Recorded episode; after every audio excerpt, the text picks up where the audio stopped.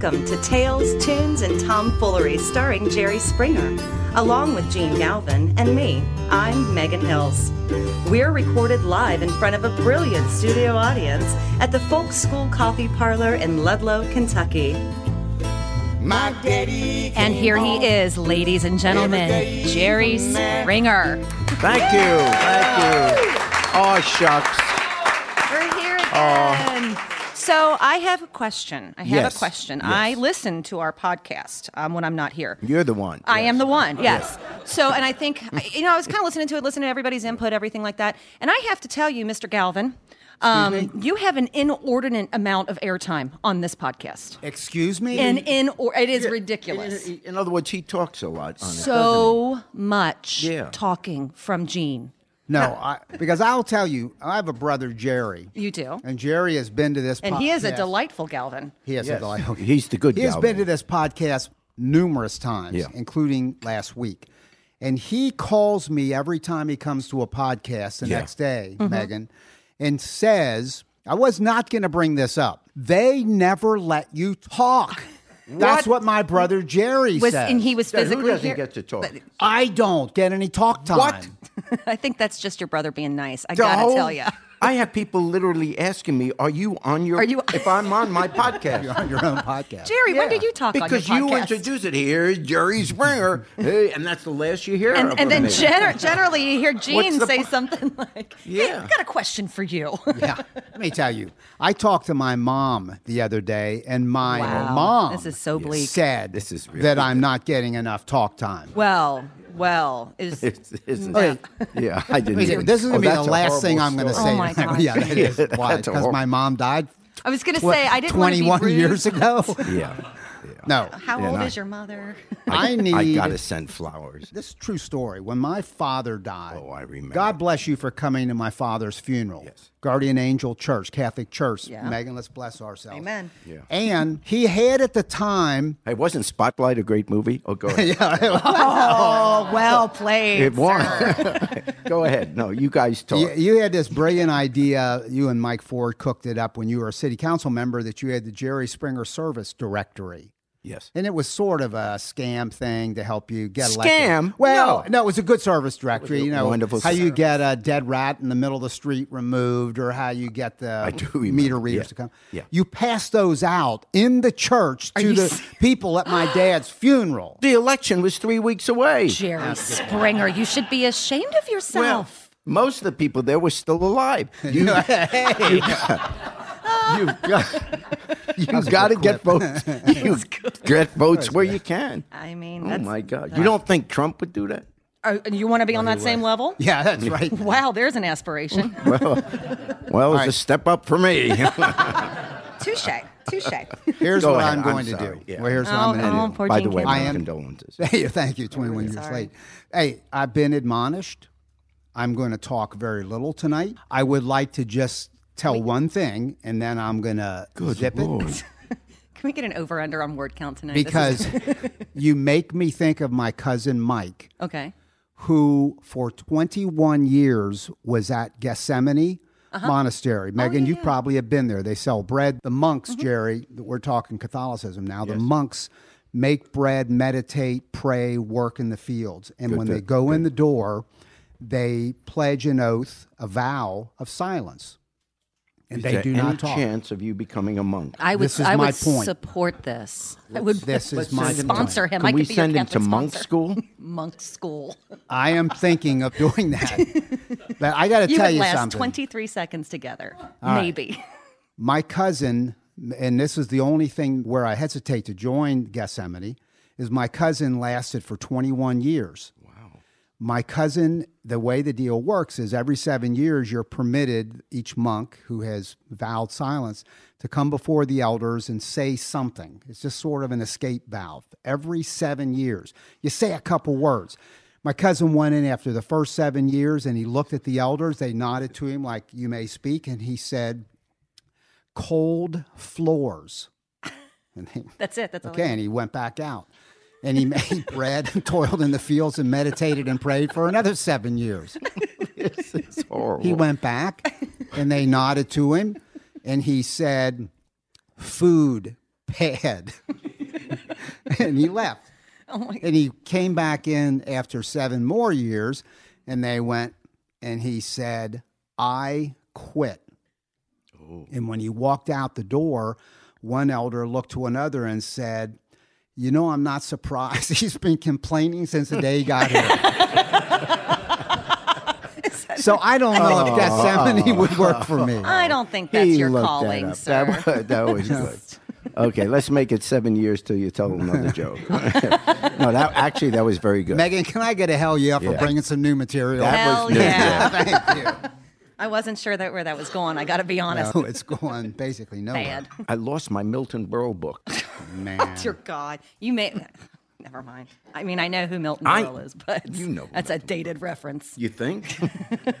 I actually met Milton Berle. Really? and Sid Caesar, all those old time. You know, when I was a kid, they were Yeah. the big. Oh, yeah. There was a Friars roast in L.A. or whatever, and uh, Milton Berle was already ninety-two. Sid Caesar was there. All these old time guys. That was great. One of them had a hearing aid. Oh my God, was it a good Really? one? Don't do it. I swear oh, to God. Yeah, go ahead. And do it. swear I got to guts. God. Yeah, No. yeah, you got guys. Go ahead and do So it. Milton says, I'm a this is- puncher. he, he said first he says I'm going to punch you, and then he said finest hearing aid money can buy. Oh my gosh, what kind is it? Four o'clock. Oh my God, it's still here. yeah, yeah. Timing's getting worse. Chirp, chirp, chirp, chirp. It relies on. He didn't even timing, tell the whole joke that time. Oh. Megan, can I? I'm not going to talk, but can I ask you a question? of course, Jene, you can um, ask me a question. when Jerry and I were like, you know, college, coming out of college after that period back in the day, we probably, uh, I know we did, we hung out in bars and you would meet girls in bars. And that was uh, probably the primary way, not the only way, but a primary way to make contacts. And I'm sure you'd have done that in your life. And you're a young woman who is, you're not married, correct? I mean, you Correct. s- last week you weren't married. I don't think you're married. No, I did still. not get married this week. Okay. Yep. And- still, still not married. You're not What, engaged. what about in the biblical sense? Not in the biblical Well, you could be married. I am to an the HR Lord. manager. Please keep that in mind. you're not a nun. You didn't go into the convent. correct. Since then. Correct. Um, Certainly haven't been silent for seven years. Whatever. Hey, stuff. Stuff just comes out. I can't help it. I can't help. It. When we finish podcasts, we go out to dinner. We go to a very nice restaurant, Skyline Chili, and have a meal. Yep. And uh, sometimes some of the best material and newer jokes happens there, but we don't have a recorder. But you've talked about, and now kidding aside, of using modern technology to date. Uh-huh. Yep. To find Dating guys. apps and yep, yep. So, um, and you did tell a story about one guy. We're not going to name a guy. Let's don't even give a city, so it don't, doesn't Correct. track back. He could be a listener, but uh, I'm pretty sure before the motor of his car cooled from driving in from another city, you were sending him back on his way to that Uh-huh. City. Yeah. you did. yep. I mean, someone came to meet you. Three on- hour drive. A long way, yeah, and you Here sent him like- home. I sure did. pretty quickly. Yeah. Oh, yeah, that was my Valentine's Day weekend. Yeah. so it doesn't always work. No. Is it fun? Is it effective? Yeah. And you No, it looked is- something up on a. Uh, Oh, for the love of God. So it's it's it's it's just like are you familiar at all with like match.com or any of those? yeah. Okay. So now they've made them all into like phone apps so that you don't have to get online and go through fill out all the, you know, it used to be you'd fill out a personality type thing. Well, we've done away with most of that for most of these apps. Now it's just five or six pictures. Um, you get like maybe 400 characters to talk about yourself, and that's about it. And then you swipe right, swipe left, and there's Bumble, there's Tinder, there's all these different things out there now. Um, but they all have the basic same setup. could you show me how I this works? cannot show you. so yes, it's, Testing one, two. It's super, super superficial. Um, But and it is that. It's very superficial, very Absolutely. much based and that's just on. a bad. That's a bad thing. I didn't say it was a bad thing. I'm do, I'm using them, but It's But- super. It must be good. Well, what it, it's convenient is what it Who is. wants to do something that's just official? Right. You want superficial. yeah. No, but you get and you just it's it's a numbers game. It's like you just like you know sometimes you talk to somebody, you talk to them for a couple of weeks, maybe a couple of days, couple, you know, and just see where it goes. Sometimes you meet, sometimes you don't. Sometimes you drive three hours to another city and get told to go right back. home. so you actually met someone on, on that, Uh-huh. on, like on your phone, and you swipe whichever way you go, and so the guy drives three hours. Uh-huh. well, this we had been talking for quite some time. Oh, so you actually talked to the person? Yeah, we had been talking Yeah. for a couple of months actually, and he came Oh, in town, well, and so that was what. See, there's this is the thing because Yeah. you can be. He was a charming guy. Like there was really nothing wrong with him. Like we, we course not. texted. He was nice. We had a lot of conversation. Well, he shows up, and he is one of the most painfully shy individuals I've ever met in my life. and that's not going to work with you. not with me. No, it's not. Does- and he does- was. He was a doll, but there was just no. Tell me, does begging work? No. yeah. But that is the one thing, I like with the online stuff, you I have to be younger. careful because people, one, will catfish you. Two, What's so that? what? What's what, what's that is catfish? catfishing. Sorry, it's not the same guy that owns the place. yeah. Yeah, we got a guy out here that owns this uh, school coffee parlor Yeah. whose No, name is Catfish. Yeah. so he was He was catfish cat- before yeah. before the so internet. What does catfishing mean? Catfishing is you put pictures up there that maybe aren't you or Mm. are very extremely um, like so women will do like the high photos like looking down Yeah. maybe you know just most I would say the best looking angles they can get Yeah. and oftentimes people will not put pictures of themselves they'll use other people so then the per- Well, person will show up on the date Tom Cruise looks a lot So like much me, like so uh, that's the only reason I put People his say I picture look up. like him all the time, but but it's true. So you show they- up, and so that's a big fear And that then you they show up say and you're the not person Tom is not Cruise. no. not at all. But no, it's it's interesting. It's uh, it's all about the convenience, and then it's all about you know, like I said, the numbers game. But you meet some nice people. I mean, you know, Do you remember there was a woman that m- was here for a podcast? Mm-hmm. And again, I don't want to identify her, but she's involved in politics at a pretty Oh, high right. level. That's right. Yeah. and as a staff member. And she told us, Oh, she met she told you and Yeah, me when we were out doing some political stuff with this person. Again, I don't want to identify her. Yeah. That the guy that she is likely to marry, she's living with him. They have a real serious relationship, great relationship by all accounts. And they met on Tinder. They met on Tinder. And specifically they all kinda have Tinder, a- they- which is the ultimate superficial Right, one. and that's a, that's what I was going to say. They each kind of have their different levels of superficiality. Tinder is generally the one that you think of that's real, real superficial. It is one hundred percent just, and it's known as a hookup site. Like it's not known for finding lasting relationships or anything like that. That's what it's billed as. It's it's just kind of a, a hookup site. So that's not the one that I do. But the rest of them, there is still like that Match.com type thing. And you know, uh, It's different isn't it true, Jerry and Megan, that the main because he's really well tapped into this topic. deal is a quick attraction. If you don't have that, who's going to marry somebody if both sides don't have that? So what- Ultimately, you know, it's the same thing as you're doing at a bar. You're looking across the room, seeing if you find somebody that you find attractive, trying to strike, strike up a conversation with them. It's the same thing as just digital. And then you have to, the thing that's nerve wracking about it is that you have to take the next step if you really want to date somebody and meet them. And after you've gone on a few not so successful dates, it's get, it gets a little little dark. My my marriage had to be arranged. I believe that. Yeah. By a number of lawyers, as I remember. no, it's, I'm, For her. I'm, I'm kidding, Micki. I'm kidding. so I got in trouble. I told her, you know, because last week I, I, I told you that, you know, God love her. She's, uh, she's the best woman in the world, but she's not a great cook. And um, in How'd that fact, go? in fact, in our house we pray after the meal. Mm-hmm. So I told her, I said that on the air. yeah, what'd she think of that? She thought, couldn't I use my mom yeah, really. as as the story? That's legit. Didn't have to be because the my mom hasn't been here for 35 years, so, so it, wouldn't- So it wouldn't sting as badly. it wouldn't sting it. But hell will be just as hot. Absolutely. It's very hot, I understand. That's what I hear. And I'm scared because I, I'm, ver- I'm very light complected. I burn real easy. Get your sunblock, sir. Get your sunblock. Gosh, I'm going. Okay. Talk to us about Donald Trump because it never goes away. By the way, we're doing this now live. We're live streaming, but a lot of people hear this, you know, delayed.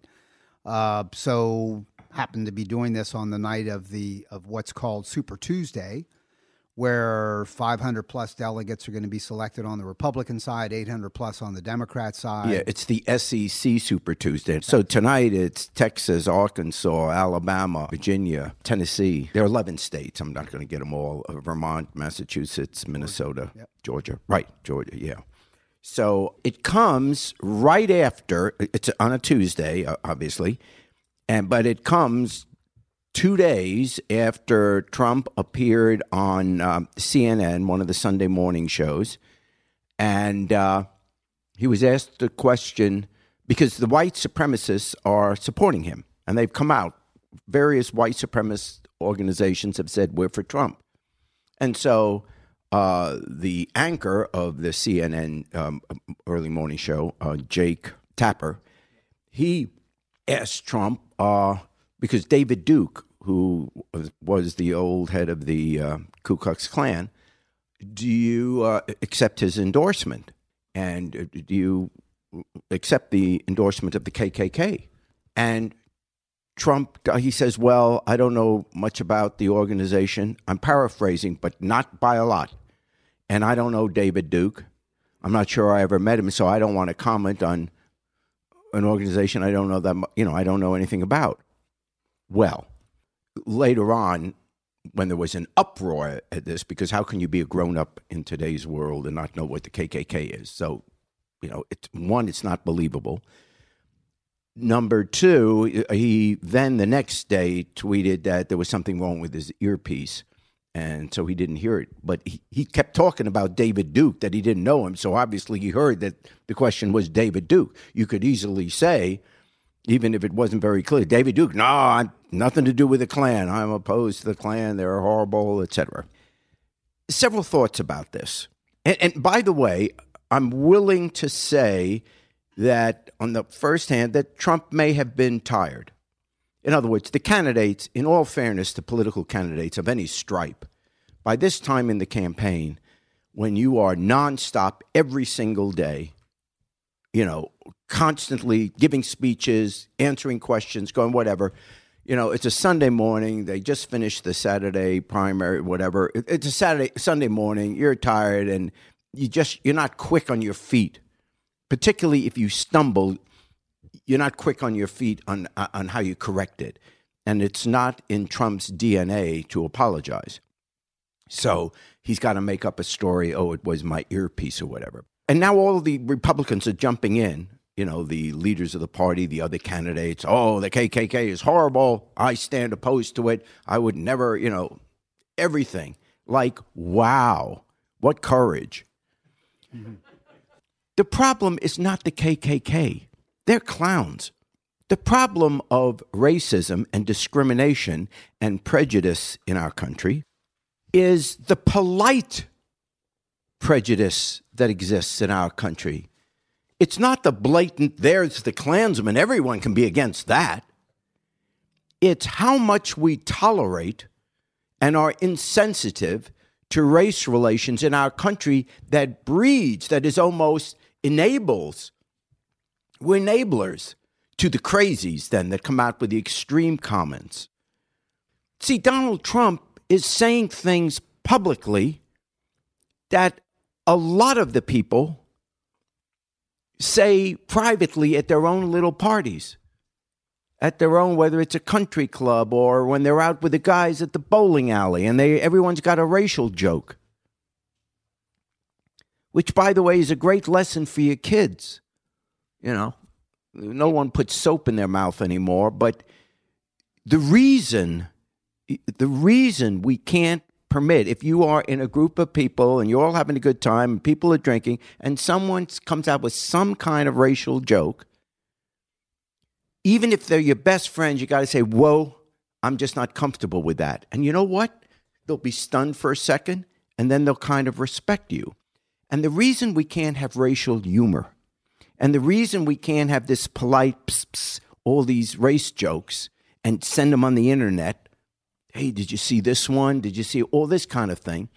Is because over time, if a particular group, whether it's race, religion, or whatever, if a particular group gets to be characterized by the humor, you subconsciously will believe that they're second class, a little bit less than you are. And so, in tough times, history has shown when all of a sudden people start getting worried and you have to find a scapegoat who's causing the problems, and then they get treated badly, it's not so difficult for us to deal with that or to tolerate it because we subconsciously believe, well, you know, They should be happy with what they got. It's not such a bad thing. Let me give you an exact example of what I'm talking about. However, many years ago, you know, when Bush was president, we had Katrina, and we had the 10,000 people in the Superdome, and 99% of them were black. And it took days before we got them out. And no one was going around in the government from the president on down saying, I hate black people. No, it wasn't that. It was that at some level, it wasn't as big a crisis as if the 10,000 people who were in that Superdome were 16 year old white cheerleaders. We all know very well that if there had been 10,000 16 year old white cheerleaders stuck in the Superdome, there is no way on God's earth that those kids would have been in there for more than a day. Every helicopter in America, every soldier in America. We would have used every boat, every tank, every helicopter. We would have lifted those people out. Because at some level, I remember even Barbara Bush saying when she went into the dome, well, it's, you know, some of these people, the conditions in here are better than what they normally live in. Remember that quote? She says something along those lines. And Barbara Bush is no way an evil person at all. I mean, I'm not a fan of the Bushes, but they're not they're not mean people. Okay? They're not. But it's because it just becomes accepted in our culture that if things are tough, these people they're used to tough conditions. They'll Uh, we'll get them out. And that is the race problem in America, not the Ku Klux Klan. And therefore, I believe, and what I would say to the Republican Party, unintentional as it may have been, you created the political Donald Trump. It's not a few people that are choosing Donald Trump. He's getting 40 something percent of the vote. The Republican voters are choosing a Donald Trump.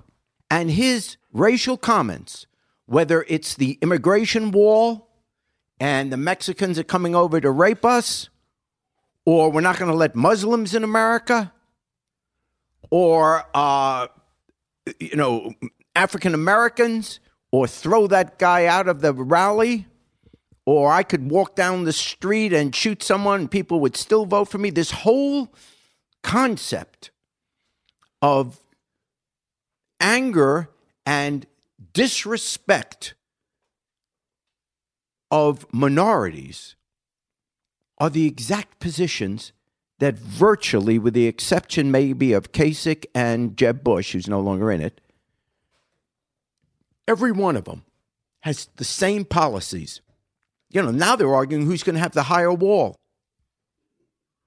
They've all said no path to citizenship. No, we're going to, you know, they're all becoming more right wing, more right wing, more right wing. So it's just Donald Trump is just the cheerleader for it. But they built Donald Trump because they've been having these policies for years. You know that the policy of the Republican Party, you know what it is on immigration, and you know what it is on minimum wage, and you know what it is on food stamps, on social programs, on all the things, on, on health insurance. Have you heard any of the candidates say exactly what they're going to replace Obamacare with or the Affordable Health Care Act with. No. So they they have created this environment where it's perfectly okay not to give a crap about minorities or poor people or disadvantaged people. It's okay. So when someone gets defensive and says, "Well, wait a second, I don't hate black people. I don't hate some of my best friends. I work with some." Well, I believe that. I believe that most Americans know we don't go around hating black people. But as a culture, as a society, we have just assumed that they're of a little less worth. And which is the party that is trying to suppress the black vote? Really? If you really loved democracy and you wanted everyone to have a say, and this is how you could find people that would help improve lives, etc., wouldn't you want everybody to come to the polls and vote? How can we make it easier for you to vote? Just think of their policies. So don't get all crazy about, oh, he said this about the Klan. Like that divides good guys from bad guys. It's the vast middle that just permitted this environment to come to fruition. Good. Hey Jerry, shifting gears here. I'm going to hold up a oh, oh record, this and remember great. we're audio only, but so I'm going to describe this to our listeners. But this is uh, what Megan we called back in the day a 45 record. So it's got a big hole in the middle, and it's smaller than And that was 33 new because I grew up with the 78s where the hole was very small. in the 33s. Yeah. So anyway, this is on the label Mahogany Hall of Music is the label. Yes. And it's uh well one side Can people hear it? They're going to. Oh. Not going to hear it tonight, but we're we're working on that. David Pruce of Ambient Studios is going to digitize this as we say. What if what- I paid you a lot of money so it would never be heard? What is on it? What? Well, I know you got an idea there. On it is Twenty thousand dollars and you can buy this from me. Okay, that may be the last remaining copy. You know, I have no idea where I got this, but I had this at home in what- my what is office. I'll and ex- on on the A side, well, I don't know what. The, let's say The A is side is Bloodshot Eyes. Yeah, B side is Darlin Corey, Yeah, but that that was a song that was, I mean, a traditional. yes. song. Darling Corey is a traditional song. It's a moonshine song, actually. Yeah. uh, it is. Okay, And- you know more about it than I do. I just and sang along. okay, now the singers are it says Linda and, And Jerry. And when I played this here at the Folk School Coffee Parlor yesterday on their record player, which will play a 45, that's freaking you on this. Oh, well, on the Yes. Bloodshot. I'm the Jerry. I'm not the side. Linda. No, you're not the Linda. You're Thank the you for Jerry. clarification. So, okay, I used to be a Linda, but so the, it's another that's show. another TV show. Yeah, it's another show. So the thing is, the Johnson Fork boys, one of the Johnson Fork boys is sitting right here, Joe Stone. Let's That- welcome, by the way, Joe- Joe Stone. That that is so cool. I mean, honestly, this is a surprise to me. I, I really didn't know about this. so, tell me. I think I'm going to say it was 1967, the summer of '67. I was clerking. I came to Cincinnati for the very first time, clerking with a law firm here that ultimately brought me to Cincinnati. And at night, good look, in, in 1967, I was 23 years old. Okay. So, uh, So was I. yeah. you don't look a day over, well, whatever. So, and at night, being a young guy, being a single guy, we'd go in Cincinnati. Mount Adams was a place where young people congregated at night. Still is. Still is, with bars and restaurant. And there was this one bar called Mahogany Hall. So I figured they didn't have Tinder yet. So I figured to meet girls, we call them girls back then, they were obviously young women, um, would be, you know, to, to sing at a local bar. So I walked into Mahogany Hall, met this girl. Her friend, by the way, became my girlfriend, but met this Linda Paffman was her name.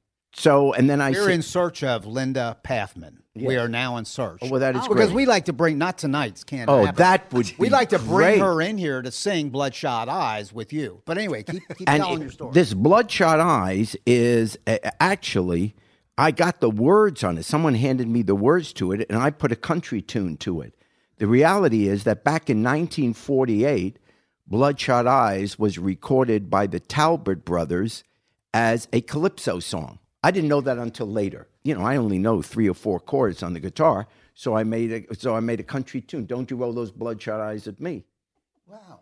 we recorded what was it the shadow shea studios No, at uh, King Studios. Oh, Kinky Wow, Studios. Very King famous. Studios, yeah. And you that's were really the cool. backup band, and I, I, I thought I would never ever see the Johnson Fork Boys, and you are very brave to admit that you were on this record. Oh no, this actually is We had good. been playing about two years. I joined the Balladeers. So that's the Queen City Queen City Balladeers Balladeers. It was because this is a national group. show. That's a that's a Cincinnati-based roots music organization that started Joe what 1966 Yeah, or so, yeah, and mid-sixties. still Mhm. lives today in the It Cincinnati it area. Well, I went there to uh, play music and meet people and find a guitar player and such, and uh, found uh, some fellas, and we started a bluegrass band. And uh, I live in Indiana.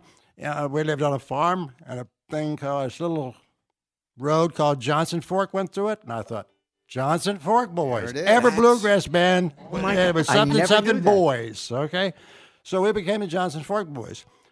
Queen City Balladeers in uh, July for four weeks in July over July they would have concerts in the park.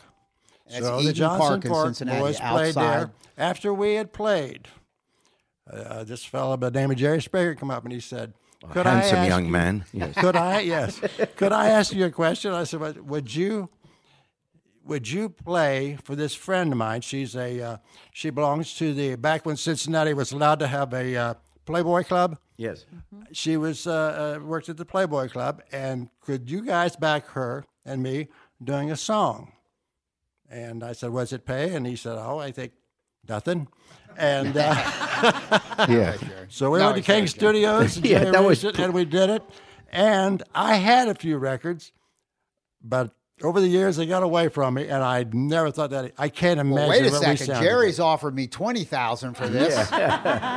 Twenty-one thousand is yours. but I haven't heard it yet. yeah, Smart man. Yeah, I, I'm dying to hear what it sounds That's like. I can't imagine. Well, uh, you, people really will cool. hear not tonight, maybe next podcast or next uh, week when we record new podcasts. It'll be part of that.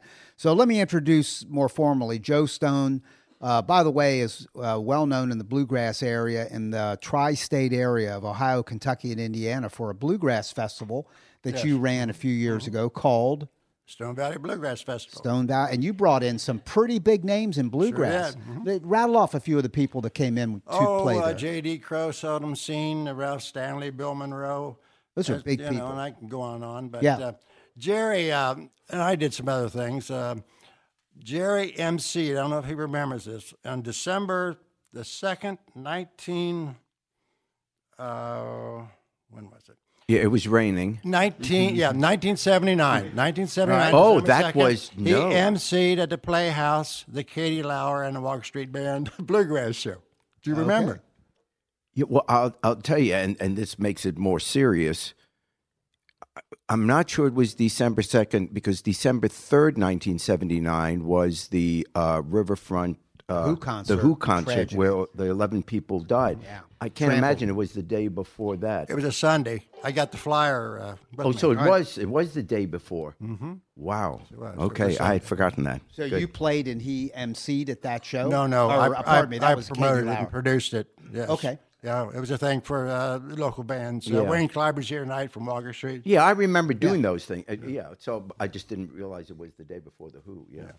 Well, we've asked Joe Stone to come in and do a song for us. He's going to do a traditional song, great old song called Cripple Creek. Cripple Creek. And Maria Corelli, our great friend, a barista and a performer extraordinaire from the Cincinnati, Northern Kentucky area, is going to uh, do probably a break on this. And we're happy to hear that. And Joe, whenever you're ready, Cripple Creek.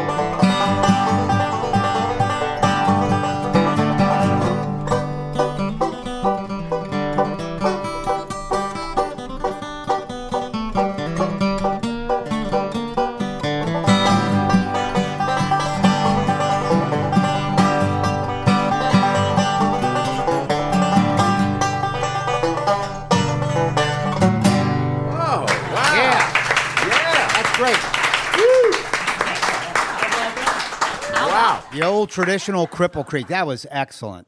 Uh, this has been a real treat, and Maria, it's always cool to have you jump in because you're she's becoming more and more a picker, a songwriter by trade, but becoming uh, also a picker as well. Joe and Maria, would you guys take us out on Irene Goodnight? You start singing, and I'll just jump right in. Okay. Here we go, Maria Corelli. You've been listening to Tales, Tunes, and Tomfoolery, recorded live at the Folk School Coffee Parlor in Ludlow, Kentucky. Thanks to Patrick Kennedy for writing our opening song, and to you for listening. Check out our website at jerryspringer.com.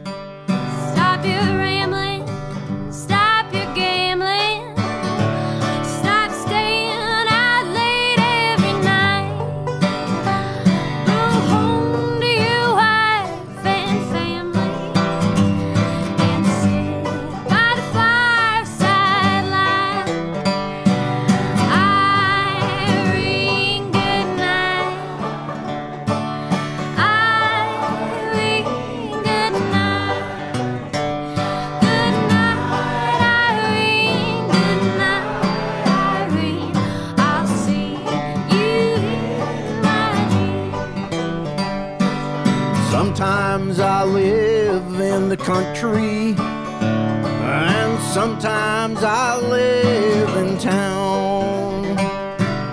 Sometimes I take a great notion to jump in the river.